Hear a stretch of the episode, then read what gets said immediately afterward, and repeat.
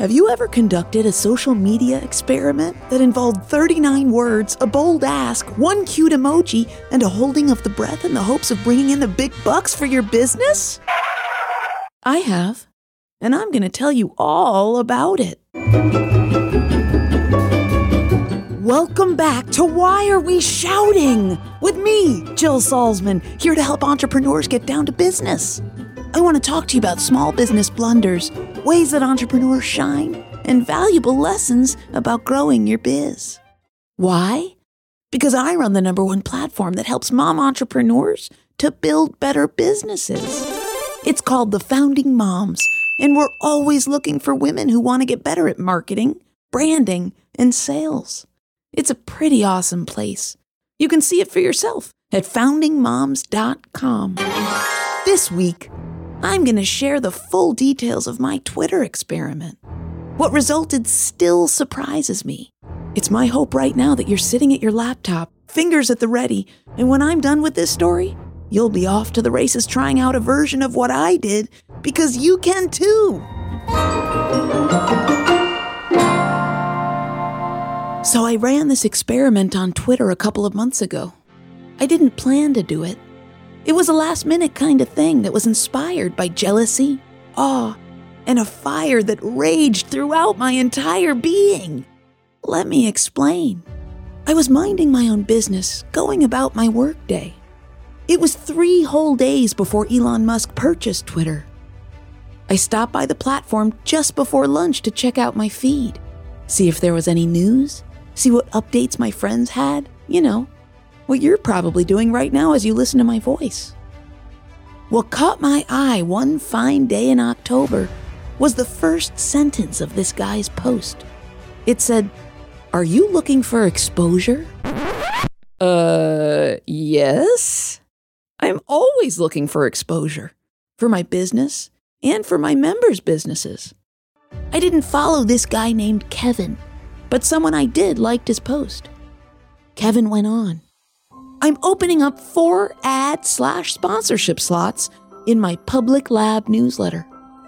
2.4K subs, 51% open rate, 5.8 click rate, $120.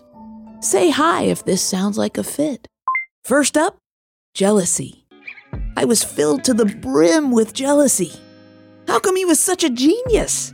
Just throw out an offer to his followers who could take advantage of it right then and there? Did I miss the clever class in college that he must have taken? Who decided that he got to post this sort of thing? Next up, awe. Kevin had a new admirer, that's for sure.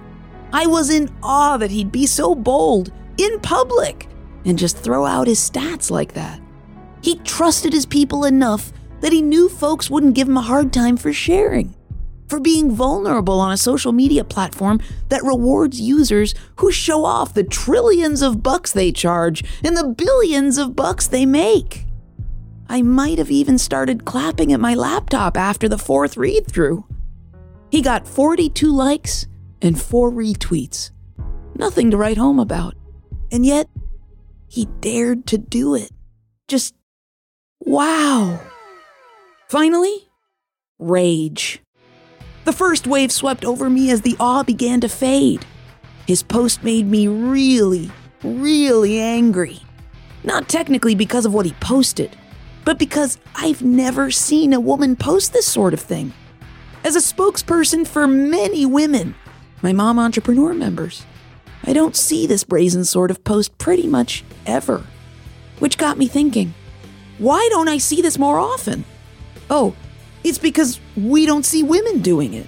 It's seen as a macho, sort of lording over the universe with a power that no one bequeathed to men, but it's assumed that they come with it, like their mustaches.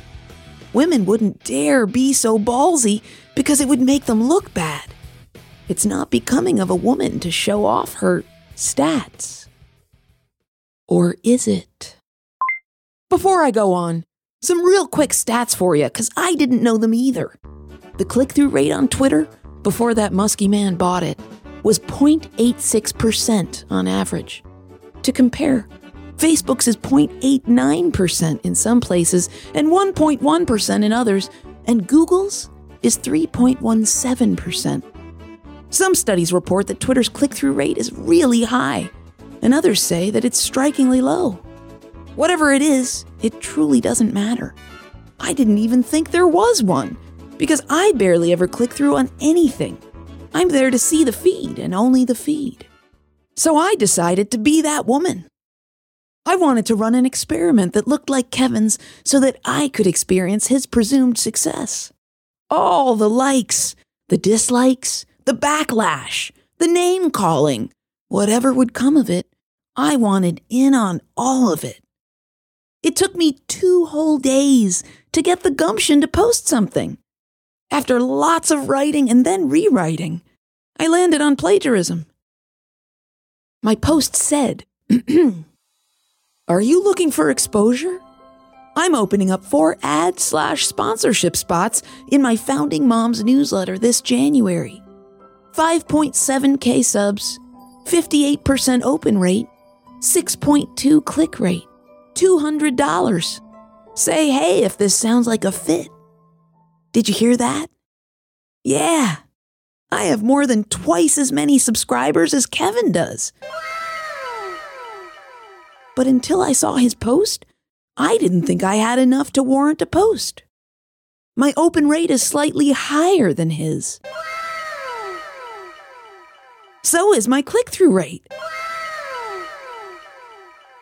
If you noticed, I got really carried away with myself and instead of asking for 120 per ad, I posted for 200 bucks. I mean, what did I have to lose, right? And my final punctuation beat his colon and parentheses type smiley face. I used an emoji. Who's winning now, chump? Obviously, this was not a competition. The results?